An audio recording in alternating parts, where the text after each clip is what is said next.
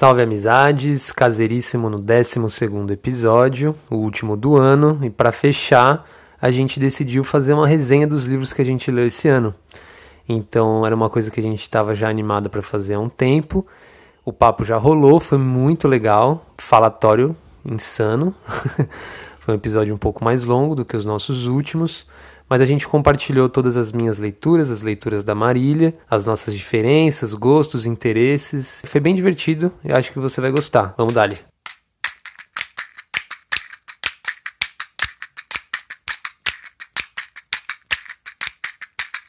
Bom, gente, eu tô bem animado para fazer esse episódio. Eu acho que vai ser um dos mais divertidos porque a gente simplesmente se propôs é, a conversar, então vai ser essa troca, de compartilhamento de leituras. Na verdade, nos últimos episódios a gente tem deixado mais solta a conversa, o diálogo, é sempre melhor mas eu acho que esse vai ser ainda mais fluido porque a gente não está preso a nenhuma teoria ou nenhum, nenhuma pauta ou tema específico, a não ser fazer as resenhas dos livros que a gente leu esse ano. E a primeira informação é que eu acho que bati o recorde em toda a minha vida, na verdade venho numa crescente nos últimos anos e esse eu fiquei até um pouco espantado, eu consegui até agora ler 19 livros. Não acho isso grande coisa, mas também é um, é um feito legal, né? Porque eu realmente tenho dedicado mais tempo à leitura leitura, mas eu já também adianto que é engraçado porque tem diferenças de leituras, maneiras de se ler e abordagens quase que antagônicas entre eu e a Marília.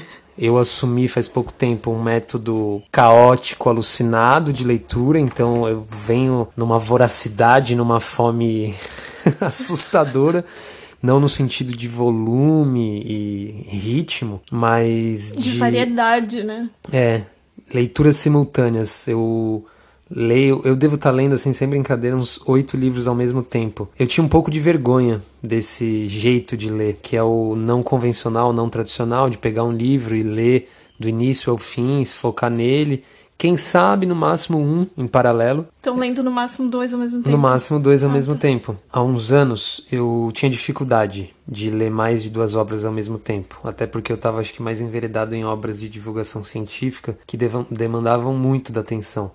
E aí eu não consegui emplacar outras leituras. Depois eu fui me acostumando, me sentindo um prazer em várias leituras ao mesmo tempo, mas com um pouco de vergonha. Uma vergonha meio estúpida, assim, de, do tipo, isso não é ser leitor, eu preciso ler com seriedade, ler um livro de cada vez. Eu acho que isso tinha muito a ver também com uma ideia um pouco careta, caxias, de gênero. Eu confiava muito nos gêneros convencionais, romance, conto, então o que eu precisava ler muito isso e menos livros de gêneros variados ou não tradicionais, ou até a não ficção mesmo, eu precisava muito dar o foco na ficção, porque isso é a literatura. E aí, em conjunto, essa ideia de que eu também tinha que ler de maneira caretinha, um romance por vez. A partir do momento que eu aboli de vez esse critério de que os gêneros convencionais são os melhores e agora eu exploro muito mais os não convencionais, eu também passei a ter uma leitura não convencional. Então, tanto em conteúdo como em abordagem, eu sou muito fragmentário mesmo. Pego vários livros que normalmente não são narrativas convencionais para ler simultaneamente e tá sendo uma delícia, é um dos maiores prazeres, tipo, ler ao bel prazer, ler ao sabor do momento. Se às sete da noite eu for sentar para ler e tô afim de ler algo sobre tecnologia, eu vou lá pegar meu livro de tecnologia e ler. Mas se na hora de dormir eu quiser ler Haikai, eu vou simplesmente pegar o Haikai e eu vou num jogo muito louco com os livros que é muito bom assumir, não ter vergonha disso. E é muito diferente da Marília, que ela é esse perfil convencional caretinha que eu falei. E eu diria que ela lê mais rápido do que eu, porque eu leio muito devagar. Eu disse que eu li 19 livros e realmente é um feito, porque às vezes eu me demoro muito, muito mesmo em um só livro. Tanto que muitos desses livros aqui, é, essa lista aqui é meio adulterada, ela é. Tem livros que eu comecei lá no ano passado e fui terminar, por exemplo, só agora. Vou falar um aqui que depois eu quero abordar com mais profundidade, que foi o Quarto de Despejo, Diário de uma Favelada, da Carolina Maria de Jesus. É um clássico, inclusive tem esse ano de 2021 ele veio muito à tona, não só o livro, como a escritora. E eu comecei a ler ele ano passado, só que como eles são diários, bem fragmentados, eu gosto disso. Eu fui interpolando ele com outros vários. Realmente, assim, nós somos muito diferentes no que. Tanto no que a gente gosta de ler, quanto no jeito de ler. Eu tentei, em algum momento desse ano, ler alguns livros ao mesmo tempo e eu fracassei, assim, totalmente. Eu simplesmente larguei os livros que eu tava lendo meio que em paralelo, que eram de não ficção. Acho que talvez por isso também eu tenha largado. Eu sou bem do time das pessoas que gostam de ler ficção. E eu gosto muito de ler um livro de cada vez. Até minha mãe me zoou esses dias porque o Felipe foi me dar um livro para eu ler, tipo, para passar o tempo. Eu falei: "Não, não, porque eu tô lendo um outro e eu não quero começar nada agora" porque eu, eu tenho um compromisso, assim, eu sou bem monogâmica com os livros. E aí eu fico nessa vontade de começar e terminar um livro, me envolver e entrar nele. E, enfim, isso tem muito a ver também, eu acho, com a ficção, porque tu vai entrando na história e vai se envolvendo com os personagens e com aquele universo. E eu sou bem assim de adentrar as narrativas, né? Então eu também fico um pouco de cara, às vezes, com o jeito que o Felipe tá lendo. A, a mesa de cabeceira dele é uma pilha imensa com o Kindle, que, é, que dentro do Kindle tem uma pilha que não dá pra ver, né? Mas são muitos livros ali e volta e meia ele chega, caralho, descobri um autor que parece que tem coisa aqui, não sei o que, e aí ele começa a ler e vai emendando uma coisa na outra, e eu penso, nossa, como que ele consegue acompanhar tudo, né? E ainda ler várias coisas durante o dia, assim, notícias e tal, artigos. Então, realmente são disposições muito diferentes, nenhuma melhor que a outra, assim, são só personalidades diferentes de leitura. Acho que também tem um pouco a ver com a nossa personalidade na vida, assim. Eu tenho muito. Até reflete um pouco como a gente gosta de trabalhar, né? É, eu gosto de começar uma coisa e terminar. E às vezes eu posso passar nove horas fazendo exatamente a mesma coisa, porque eu quero ver ela pronta, eu quero ver ela terminada. E o Felipe procura sempre fazer um pouquinho de cada coisa que tem que ser feita. Então ele tira duas horas para fazer uma coisa, três horas para fazer outra, meia hora para fazer outra. O primeiro livro que eu li esse ano foi o Quarto de Despejo. Eu li muito rápido, assim, li num tapa. Achei bem, bem forte, assim, bem é bem bom de ler, né? Ele é muito hum, fluido por conta da linguagem dela, que é bem coloquial, e você vai acompanhando aquele dia a dia, assim, é muito interessante. É, eu gostei muito que na edição que eu li, imagino que em toda seja assim, os erros de ortografia foram mantidos, né? O modo dela de escrever foi bem conservado, e isso me agradou bastante, assim, na leitura. Só quero voltar um ponto rapidinho no, nas disposições diferentes de leitura. É legal esse jeito mais tradicional da Marília, eu acho que é até um pouco diferente da disposição da nossa geração, muito habituada às redes sociais e à internet, que já é muito mais programada mentalmente para fragmentar a informação e se dividir né, nas atuações e nas formas de ler. Eu sou mais influenciado nesse sentido pelo mundo digital, mas tem uma outra influência muito forte também nesse jeito caótico de leitura, porque eu trabalhava numa livraria e não podia ficar lendo livro durante o trabalho, então eu tinha que ir nos subterfúgios e nos tempinhos um minuto ou outro às vezes que sobrava e dava para se esconder, pegar livros que eu estava interessado e tal, eu já guardava na estante se o chefe chegava ou se o cliente chegava e aí depois tinha que anotar o nome do autor, o nome do título e tal, então eu ficava interpolando, na verdade, sempre somando um autor e uma leitura, um livro ao outro, sempre nessa flutuação superficial, bastante superficial mas é porque eu realmente não podia, né? Então eu acho que eu fui formando também uma identidade de leitor pela minha experiência como livreiro. Aí é isso, isso foi em 2016, por exemplo. Desde então, cada ano eu descubro uma coisa nova, assim, na paixão por livros e por leitura. Esse ano foi muito especial, assim, uma descoberta maior e paixão pelo livro em si, o livro físico especificamente. E eu acho que é uma coisa que vai continuar para os próximos anos. É, eu vou comentar o quarto de despejo que a Marília comentou também. Foi um livro que eu terminei recentemente, que loucura. Eu comecei no final do ano passado e terminei só agora, há três semanas. Eu adorei também, achei muito, muito marcante. Sensacional esse retrato da miséria paulistana na década de 50, início dos anos 60, pela ótica de uma mulher preta muito pobre, é, flertando com a miséria o tempo inteiro e que tem essa gana, essa disposição é, da literatura muito inata, né? É outra coisa que eu achei muito doloroso é sempre o, o conflito, a rixa, uma convivência muito atribulada entre os moradores da, da favela Hoje a gente sempre tem a relação da favela como o gueto, a comunidade, a quebrada fortalecida entre eles, né? Que é maravilhoso de ver em muitos sentidos. Como hoje as periferias, entre elas mesmas e num todo, são muito unidas. E o retrato da Carolina Maria de Jesus não é esse, né? É um inferno mal habitado e mal coabitado entre os próximos, entre os seus. Então é muito briga com vizinha, ódios, e eles se matam muitas vezes. E, e aí que incrementa ainda mais esse aspecto de aspereza do livro. Ele é extremamente cru, mas. Então, todos esses pontos que eu achei muito interessantes, mas um ponto negativo que talvez tenha até me feito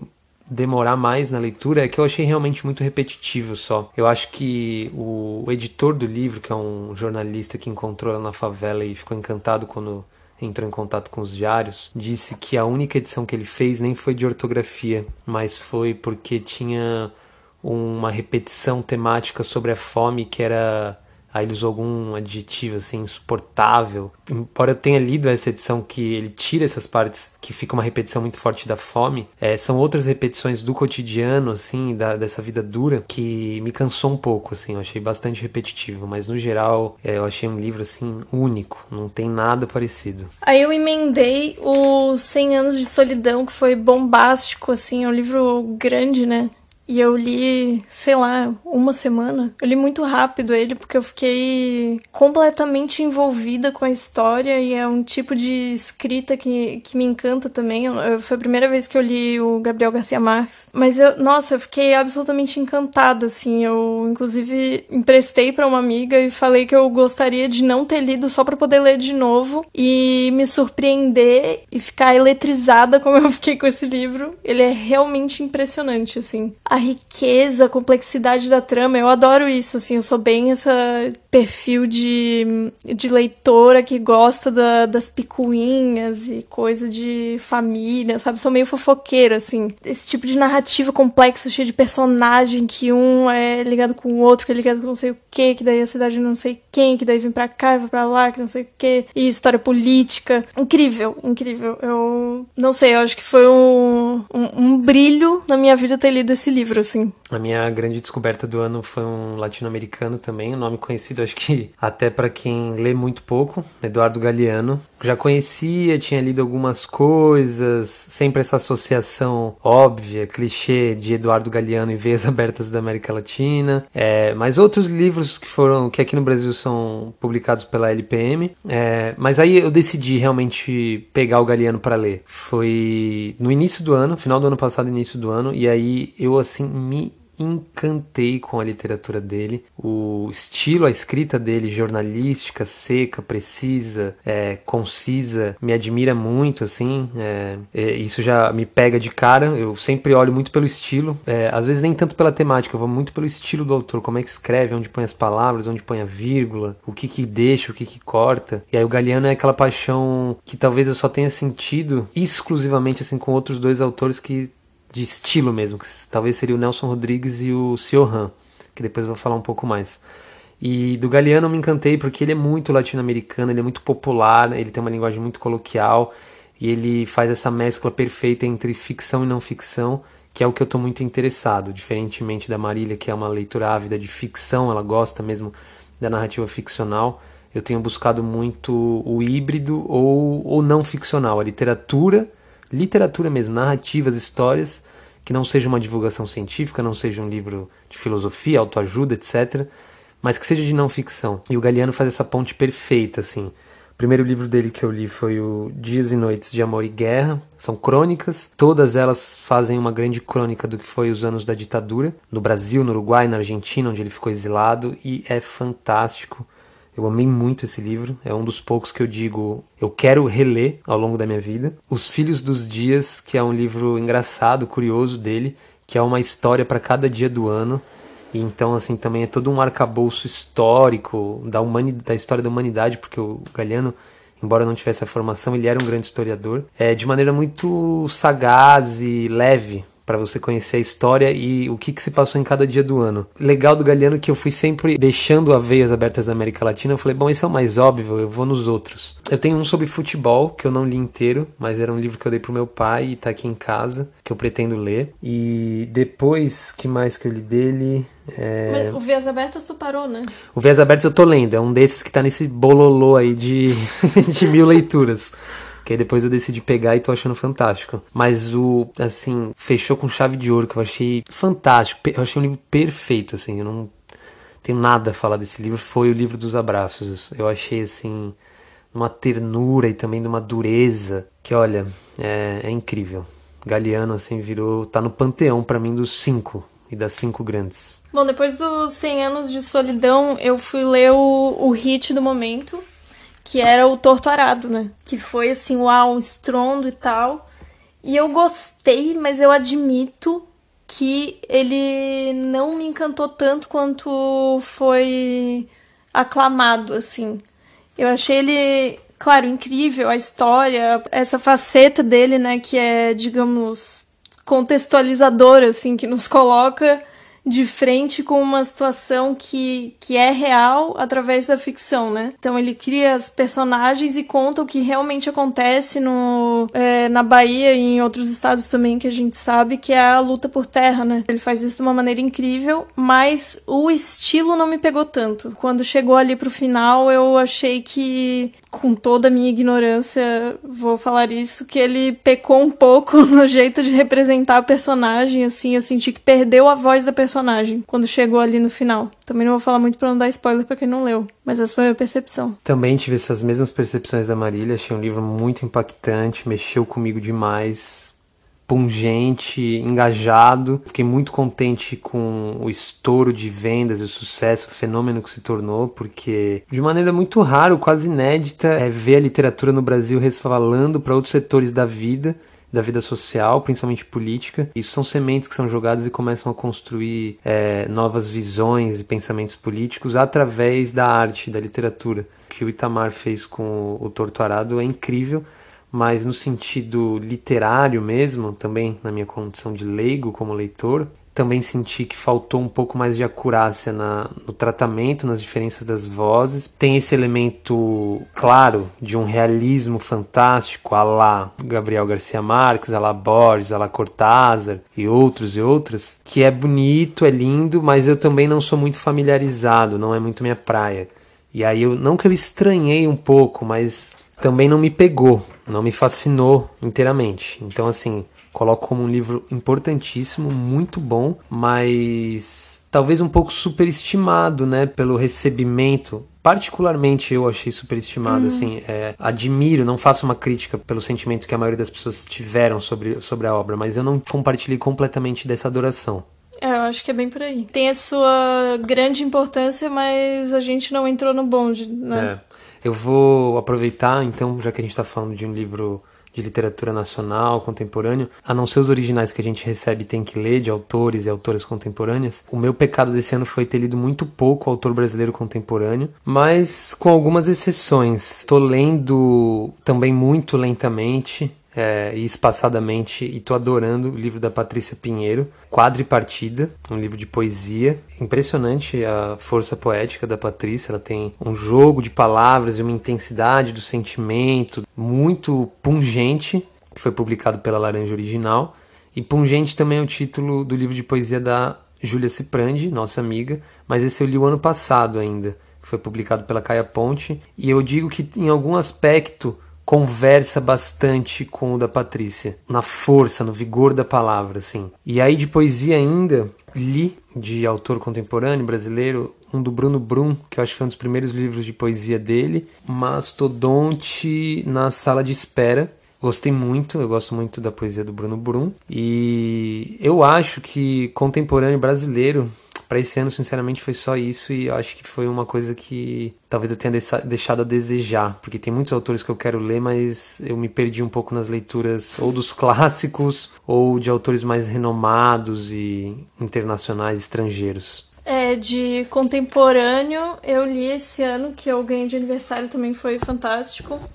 O Redemoinho em Dia Quente, da Jarid Arraes que foi muito legal, assim. Eu não sou muito de livro de contos, tem. Geralmente não vou atrás, assim, eu gosto mesmo de ler um romanção, mas esse foi muito bom de ler, assim, adorei a escrita dela, ela é super boa para criar essas imagens, assim, da, das histórias e, e, as descrições dos lugares e das personagens que são sempre mulheres, dessas vivências, assim, muito cotidianas, do contexto dela, assim, que para mim é, é um contexto estrangeiro, né?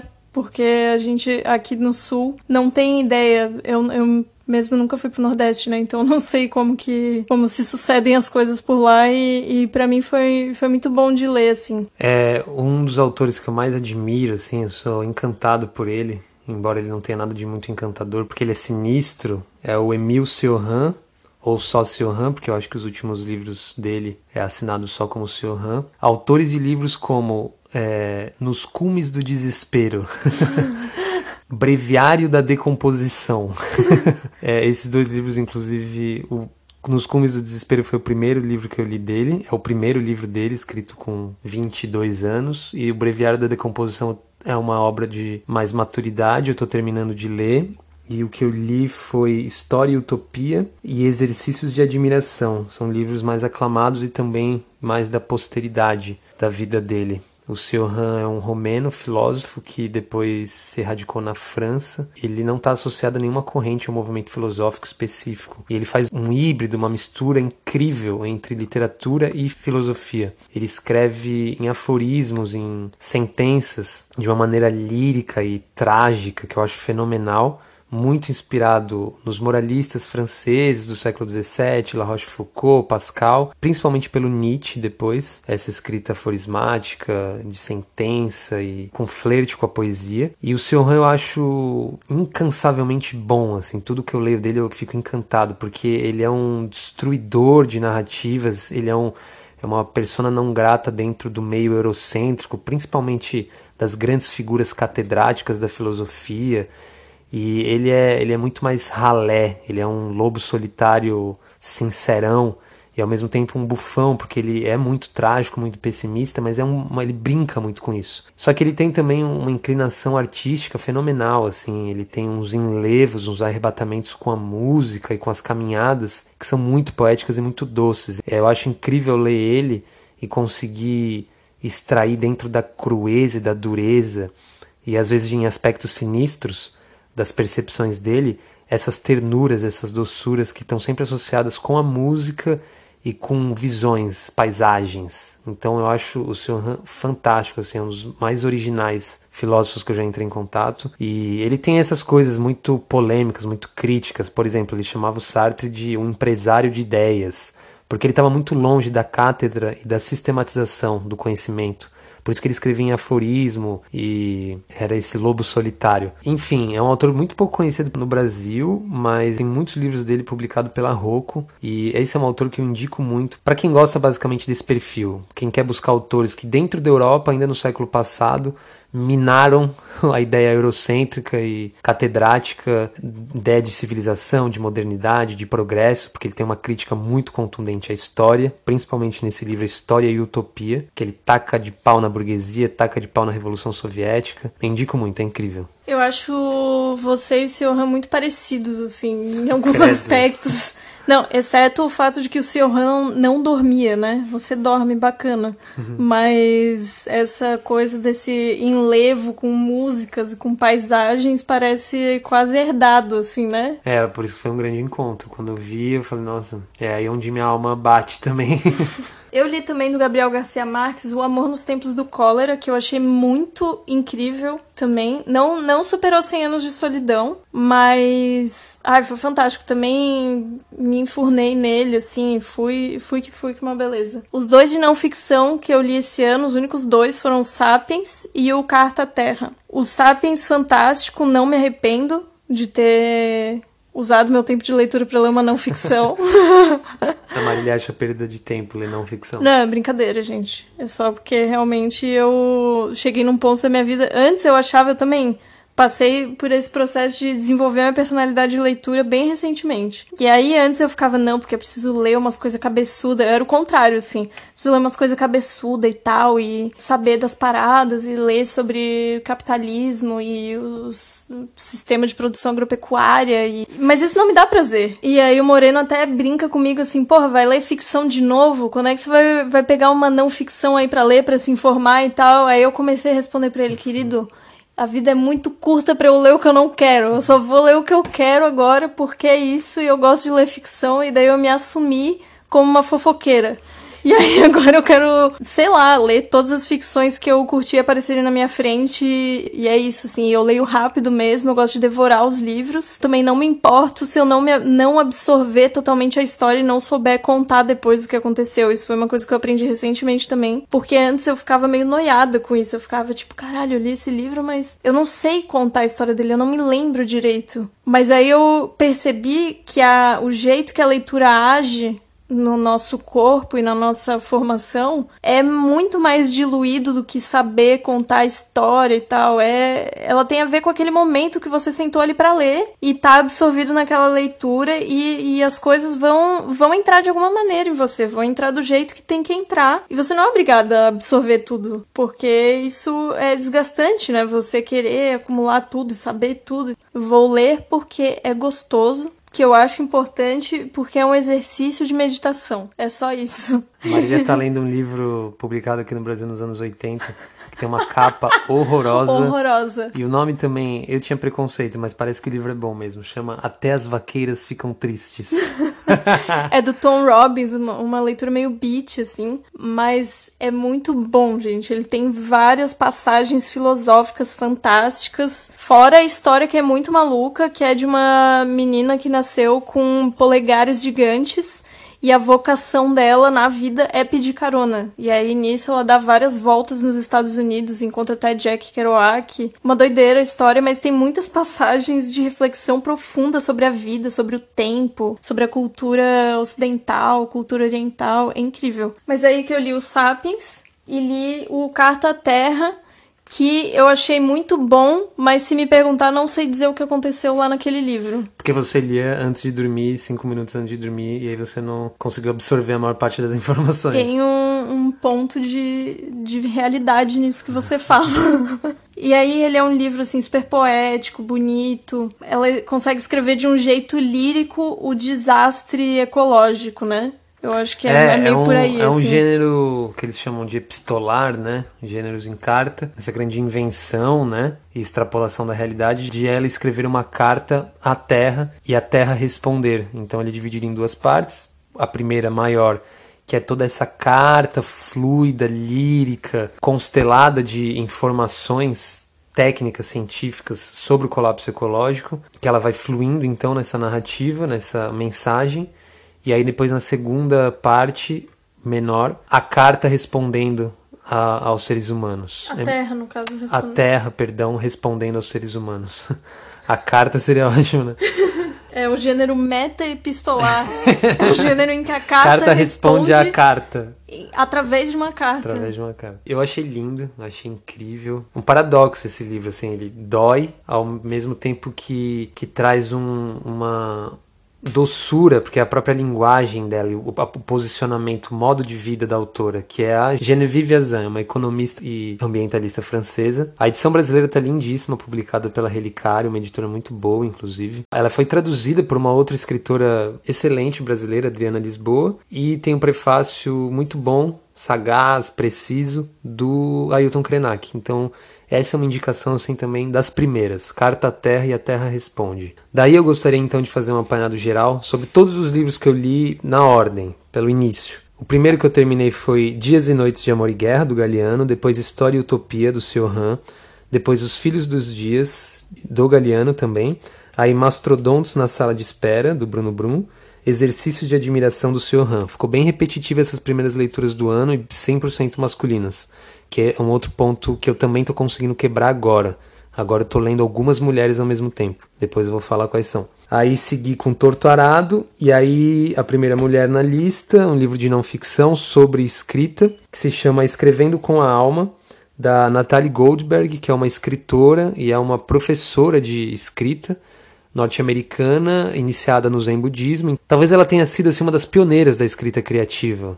Posso estar enganado, mas esse livro é do início dos anos 80, então acho que não se falava muito de escrita criativa na época. As ideias que ela lança têm muito a ver com o que hoje a gente chama de escrita criativa, só que salpicado pelo modo de vida zen budista, o modo de ver o mundo zen budista. Então, eu achei muito, em muitos aspectos, uma autoajuda, uma fórmula e tudo mais, mas com insights muito legais. Eu gostei desse livro. Aí depois eu passei para Shiki, o inventor do haikai moderno. Masaoka Shiki é um dos grandes quatro nomes do haikai tradicional. Basho, Busson, Issa e Shiki. O Shiki seria o quarto, o mais comum dentre esses quatro. Não tinha entrado em contato com essa obra. Tem uma tradução e uma edição muito linda da editora Bestiário, de Porto Alegre. Marília me deu de aniversário. Fiquei encantado com o livro, mas confesso que o chique dentre os quatro não é o que eu prefiro. O Haikai já é muito concreto, muito descritivo, é um retrato da paisagem, né? Uma fotografia do que se vê. O chique ele leva isso às últimas consequências e falta talvez um pouquinho de maleabilidade, um pouquinho de doçura, um, um, um tempero a mais, assim, que eu encontro muito no Issá e até no, no Bachô, mas é muito mais difícil encontrar no chique. Mas é um livro só dele que eu li. Eu gostei muito, mas tem essa, essa consideração só. Mas vale muito a pena, é muito linda a edição. É, tem uns caquis na capa, porque tem a referência do Chique com os caquis que ele amava. É, haikai, né, gente? Uma ternura sem fim. E aí li o Incivilização, Manifesto Dark Mountain, um livro fantástico, fantástico. A gente vai falar mais mais para frente, em outras oportunidades, porque essa é uma obra que tem muito a se falar. Depois eu li o Manifesto Nuoscópio, que é um manifesto escrito por, eu acho que dois autores italianos, Matteo Paschinelli e Vladan Joller. Paschinelli eu sei que é italiano, esse segundo eu não sei exatamente.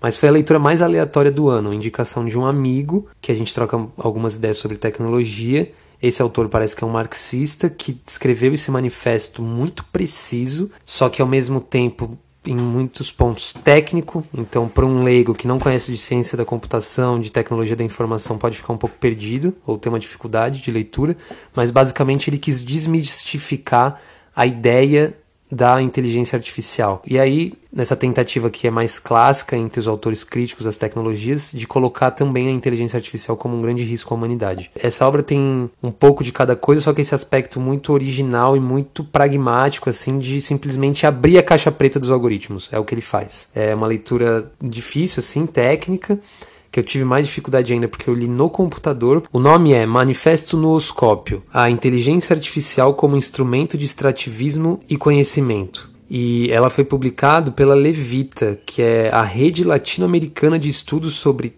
vigilância, tecnologia e sociedade. Foi uma descoberta, um site muito bacana. Essa foi a leitura mais aleatória do ano, só que não menos importante. Depois, Livro dos Abraços, do Galeano, Carta Terra, que a gente já falou, Haikai Milor, que é um livro do Milor Fernandes, de, dos seus haikais ou senryus. Tu leu inteiro? Li inteiro, bem rapidinho, bem rapidinho. Aí depois Vida, Quatro Biografias, um dos livros mais fantásticos que eu já li na vida do Paulo Leminski, poeta, todo mundo conhece como poeta, menos como prosador e como prosador muito pelo Catatal, o livro de prosa dele, né, o romance experimental. Mas tem esse Vida, Quatro Biografias que é genial, ele simplesmente escreveu quatro pequenas biografias de personalidades diria que quase que aleatórias, mas não é totalmente.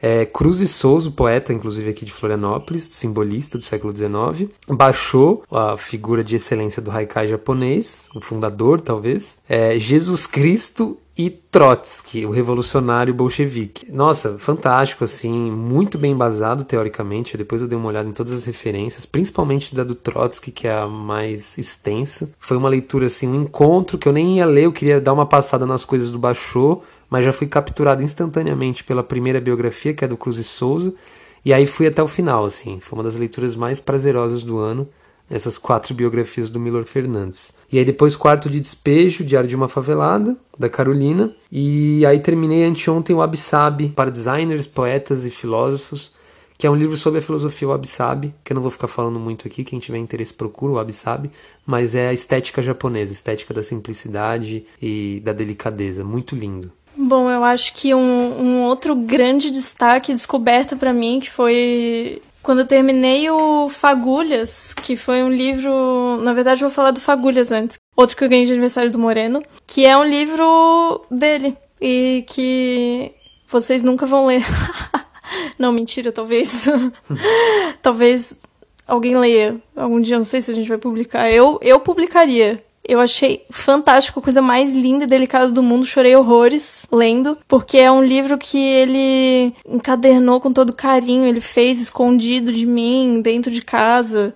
E, e aí tem várias histórias, ele é todo fragmentado, com histórias do nosso cotidiano, assim, da nossa convivência. Então tem passagens muito emocionantes, assim, do meu ponto de vista, que tô em várias histórias. Mas depois que eu terminei o Fagulhas, eu fui atrás de um livro aqui na nossa estante e eu encontrei um de um japonês. Aí eu falei, nossa, tu já leu esse livro aqui? Ele falou, não, nunca li e tal. E aí eu não tava botando muita fé.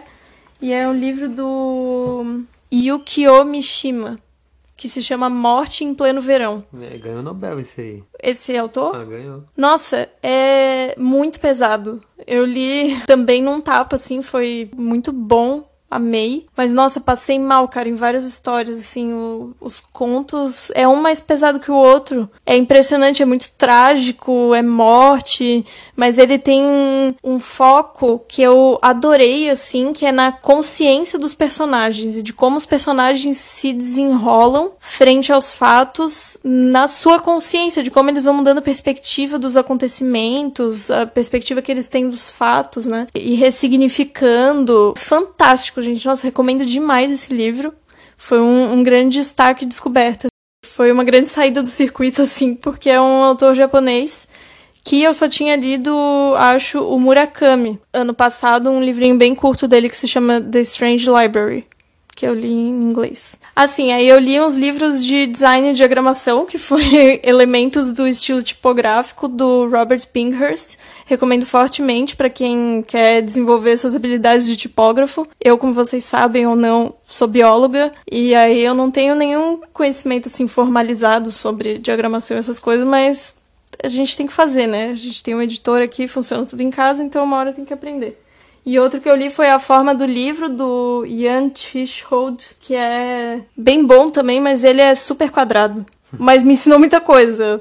Quadrado do... no sentido de careta, né? É, não, não que o livro tenha uma forma quadrada, até porque se tivesse seria uma grande contradição, já que uma das grandes críticas que o Ian faz nesse livro é que livros quadrados demais são inaceitáveis. Ele detesta livros quadrados, ele detesta livros largos. Sei lá, ele é muito. Ele é muito taxativo com as coisas, ele é meio. Ele fica meio enervado com, a, com as coisas, é. assim, fica meio puto, sabe? Com algumas regras que as pessoas quebram, assim, daí. Isso eu achei meio. meio tipo, tá, cara, tudo bem, certas coisas funcionam, mas a gente não tá parado no tempo, sabe? É, depois a gente descobriu uma curiosidade, um amigo designer nosso, Eduardo Cazon, veio aqui em casa semana passada e contou que esse autor, ele era uma vanguarda no mundo do design, inclusive das ideias sobre é, diagramação de livros na primeira fase da vida dele, e aí depois ele simplesmente retumbou para um tradicionalismo assim fechadíssimo. Então acho que esse livro é mais essa segunda fase, é. que é uma antítese dessa primeira dele, que era de experimentação, abertura, revolução da, das criações dos processos e aí ele se fechou, né? Sim, ele virou um caretão, assim, ele é tipo, sei lá, ele foi um jovem que um usava... jovem que fumava maconha pra é... virar um velho conservador. Exatamente. Conhecemos vários, né? É. Só pra ir finalizando minha lista, eu li um que também foi bombástico, assim, nossa, me explodiu a mente, que foi o Não Verás País Nenhum, do Inácio Loyola Brandão, que é uma distopia brasileira sobre colapso ecológico. Ou seja, fantástico, todo mundo devia ler porque ele é assustador e real. E depois vendo entrevistas com o Inácio Loyola, ele mesmo falou assim que ele teve que adicionar efeitos de humor no livro, que realmente é engraçado. Ele tem umas coisas nonsense, umas sacadas assim muito engraçadas, irônicas. E ele falou que teve que adicionar esse humor no livro porque do jeito que ele estava escrevendo de início, ele não estava mais aguentando escrever o livro de tão pesado que estava, porque realmente é pesado o que acontece no livro, assim, de, em termos de completo esfacelamento da sociedade frente ao caos ecológico, ao aquecimento, à escassez de água e de alimentos. Então, assim, super recomendo. Fantástico esse livro, fantástico. Outro que eu li que eu achei muito bom e triste. Rapidinho, é, uhum. é, o Inácio Loyola Brandão tem um livro que eu adoro, amo o título, que é O Verde Violentou o Muro. é um livro de crônicas do período que eu acho que ele passou na Alemanha. Então, é um livro sobre as diferenças da Alemanha Ocidental e Oriental se eu não me engano. É um livro que eu não li, quero muito ler, mas nunca entrei, nunca achei, não entrei em contato. Mas esse título é incrível e o Inácio Loyola Brandão é um autor brasileiro assim, parece que muito fantástico, né? E vivo, ele tem lá seus oitenta e tantos anos e eu acho que ele é colunista do Globo, segue segue trabalhando. Ele tem também um manifesto verde, uma coisa assim, também que eu achei que é meio que uma carta pro filho dele, algo assim. Então ele tem uma veia de escrita que passa muito pela questão ecológica, assim, eu percebi pesquisando um pouquinho sobre ele. E aí o outro que eu li antes desse que tem a capa horrorosa que eu tô lendo agora, foi o Queer do Burroughs, William Burroughs. William Burroughs. Ah, eu achei muito bom. Eu acho que em dois dias esse livro foi muito rápido tem uma diagramação muito gostosa. É um livro melancólico, embora não seja, mas é porque é o, o personagem. Como é melancólico, embora não seja. É porque não, eu, eu fiquei com uma sensação melancólica lendo o livro, mas sei lá, talvez isso torne o livro melancólico então. Mas é que é essa coisa que tu, tu lê a história e o cara tá sempre contando piada e falando e tal, e não sei o quê. Mas tu consegue ver a tristeza por trás daquela, daqueles diálogos, entende? E em algum momento ele chora sozinho também, então acho que, é, acho que é um livro melancólico. Que é a Mas, própria vida do Burroughs, né? É, no caso, né? Ai, da história de um, de um amor não correspondido, assim. E dá uma tristeza, cara. Dá uma tristeza ler esse livro, mas foi muito bom também. Bom, eu falei, aquela lista toda que eu, que eu disparei aqui, foram de 17 livros. Eu deixei de falar dois, que foram. Exato, achou que eu ia parar de falar, né? De tanto título. Não, mas tem os últimos dois que foram os mais especiais do ano e eu acho que assim vai ficar marcado para minha vida. Um dos textos mais excruciantes que eu me deparei e dificilmente vou encontrar é o É Isto um Homem, do Primo Levi ou Primo Levi. Eu falava Primo Levi, mas depois eu vi muita gente falando Primo Levi. Mas o que importa é que foi um autor italiano sobrevivente de Auschwitz. Ele era um químico, jovem químico com 24 anos quando foi capturado pelos alemães e passou por cenas e momentos de vida que só um sobrevivente de um campo de concentração talvez possa ter presenciado. Só que o, o curioso desse livro é que o primo, Levi, vou chamar assim, escreveu ele dois anos depois, eu acho que é de 47, então foi dois anos depois que ele foi libertado ele foi pego no final da guerra, assim, mais ou menos, né? Em 44, foi libertado em 45, sobreviveu por um acaso e por uma pergunta que para ele é um enigma que ele nunca soube solucionar direito. Por que, que ele sobreviveu e os outros não? E ele é um livro calmo. Ele é um livro neutro, como se o Levi tivesse ali não comprometido com todo o terror que foi impingido na carne dele. É um livro estável. Eu não sei nem descrever direito, mas ele é perene, assim, ele não tem, ele, ele é uma narrativa tranquila, assim, destituída de paixão, destituída de grandes dores, grandes envolvimentos, mas é uma descrição terrível. Terrível, inclusive muito crua, muito precisa. E aí o que eu me pergunto é como um cara que viveu tudo isso, só dois anos depois, com 26 anos, tenha conseguido escrever todo esse relato em duzentas e tantas páginas, com tantos detalhes, e aí o final do livro assim tem passagens que inclusive é o momento onde também existem essas lacunas de perguntas quase que metafísicas assim, que é o próprio nome do, do livro, né? É isto um homem? É, dá dá para dizer que, que isso que ele viveu e todos os mais de 6 milhões que foram mortos, exterminados, podem ser chamados de seres humanos, porque nos olhos dos nazistas eles não eram, eles eram piores do que qualquer outra coisa. Eles olhariam uma um verme, um inseto com mais proximidade e mais um olhar de destaque, de realce do que como os alemães olhavam aqueles judeus, aqueles prisioneiros. Então esse livro, assim, eu gosto de livro triste, eu gosto de livro marcante, é, não só, mas esses me pegam muito e esse, assim, pela crueza do relato e a lucidez que ele conseguiu marcar ali, foi um dos livros da vida. E um outro que é um livro menos triste, mas também é trágico, é pesado, é o Rojoki, Ensaios. Eu li a versão em espanhol que se chama Ensaios desde Mi Cabana. É um livro clássico do século XII, escrito por um autor que se chama Kamo no Shomei. Ele é um dos três livros que figuram um gênero que se chama Zuihitsu. Eu não sei se vocês sabem, mas a literatura japonesa ela tem uma distância muito grande da literatura ocidental no sentido de elencar as prioridades e os gêneros maiores. Os gêneros maiores na, na literatura japonesa eu diria que são os gêneros que para a literatura ocidental são os menos relevantes. Diários, cadernos, rabiscos, anotações. Isso é muito valorizado na literatura japonesa e é isso que eu me encanto cada vez mais. Tenho estudado e ficado muito próximo. E o Rojoki, Ensaios da Minha Cabana, vou falar na versão traduzida em português, que não tem. Queremos muito publicar pela Casa 3, vamos ver isso daí se a gente consegue. ele é um, um livro de Zuihitsu porque eles são ensaios. Zuihitsu são pequenos, não tem nenhuma uma, uma forma de dizer o que, que é o Zuihitsu, mas basicamente são fragmentos, ensaios, passagens, rebarbas de, do, da vida cotidiana. É uma coisa que é muito presente assim na cultura japonesa milenar, da época, da época medieval, do período Heian e depois do período Edo. O primeiro livro do Zuhitsu é um livro que tem publicado pela editora 34 que se chama O Livro do Travesseiro, da Seishonagon. Seishonagon, isso. Aí depois tem o Rojoki, só que o Rojoki ele não é tão fragmentado, ele, ele é realmente um ensaio mais fluido que na primeira parte trata sobre os desastres naturais que acontecem no Japão. Terremotos, incêndios e enchentes, se eu não me engano, que acontecem sucessivamente num Não curto... tem vulcão? Não, acho que não. Mas que acontecem num curto período de tempo, de um ano para outro, algo assim, e que o autor presencia. Acontece de fato, eu acho que isso sei lá, mil, cento e pouco. E, enfim, o Japão também tem histórico, né, desses desastres naturais.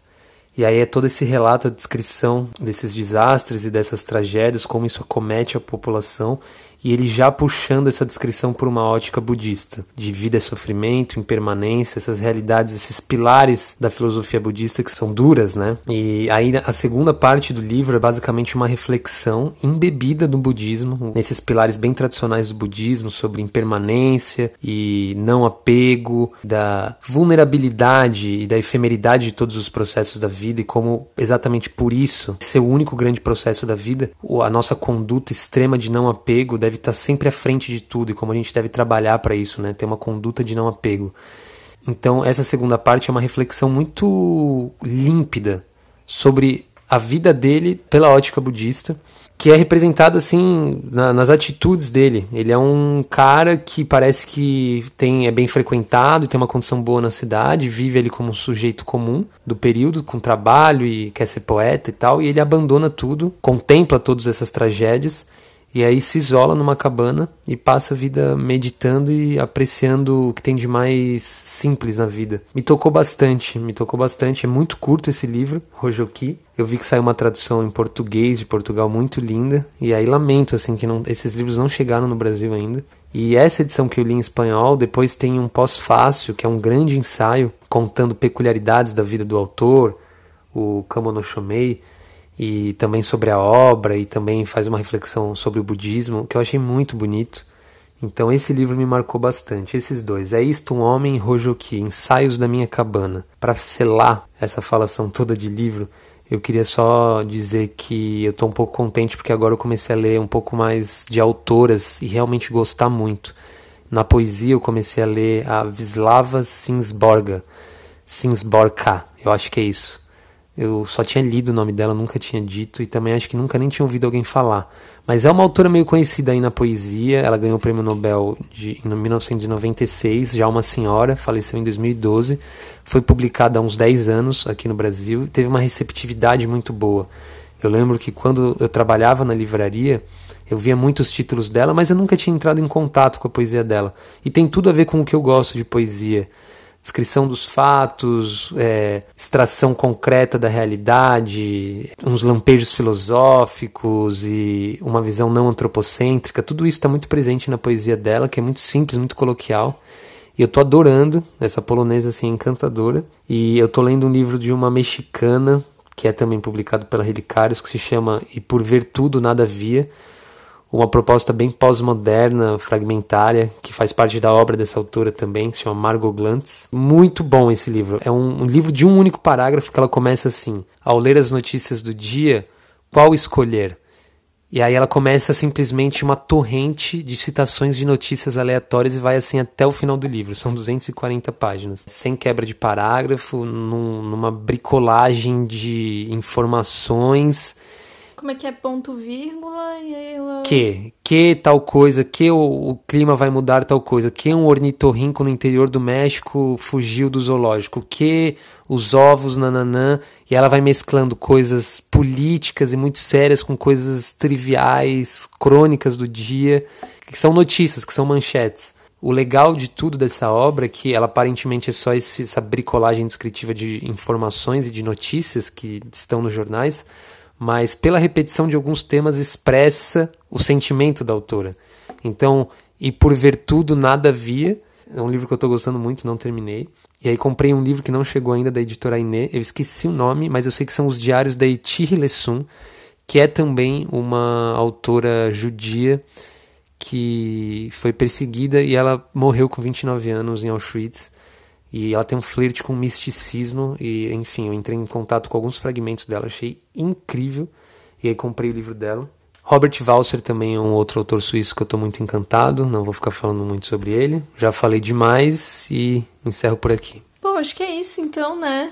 Acho que é isso. Nossa primeira grande resenha sobre livros. Foi, acho que foi, eu gostei muito. Eu gostei bastante também, adorei essa conversa. Eu fiquei sabendo, inclusive, de coisas que você leu e eu não sabia. Pois porque é. você leu no, nos recônditos do seu computador e eu nem vi. Isso sem falar nas coisas que tem no Kindle e que eu nem fico sabendo, né? Porque eu só sei o que tem ali. Fiscal só de leitura. só sei os livros físicos. Para me fiscalizar é muito fácil. Só tem um, tá na minha mesa de cabeceira. E é provavelmente um romance. Provavelmente um romance, uma ficção, delícia. Muito bom, fico feliz com as suas escolhas. É, acho que a, gente se distinguindo tanto nos nossos interesses e modos de ler, convive muito bem, né? Porque é bem legal assim ser tão diferente. Porque aí também eu que acho romance genial, mas não gosto tanto de romance, acabo por tabela lendo muitos através de você. Uhum e sobre coisas sobre não ficção e gêneros inconvencionais e experimentalismos literários e tal. Você acaba conhecendo um pouco através de mim, né? Sim, eu muitas vezes fico sabendo do, das notícias do mundo, assim, das coisas que estão acontecendo mais da realidade através de você, assim, meu portal de notícias. Então é isso, gente. Obrigado quem ficou até aqui. Esse é o último episódio do ano. Caseiríssimo em 2022 deve vir como sempre, bem embalado, com muito ânimo, mas assim, nem, nem sempre tão preciso nas datas. A gente acha que deve manter esse esquema de uma vez por mês. Essa tentativa, né, de uma é. vez por mês, sem intenção. intenção de uma vez por mês, mas nada garante. Mas que é bom, a gente é conseguiu manter bem esse ano, né? Dois é, episódios. Dois episódios. Vai aproveitar então para agradecer também por esse ano de 2021 a galera aí que fiel ouve a gente. Obrigada, gente. É muito legal fazer o Caseiríssimo. Tchau. Tchau.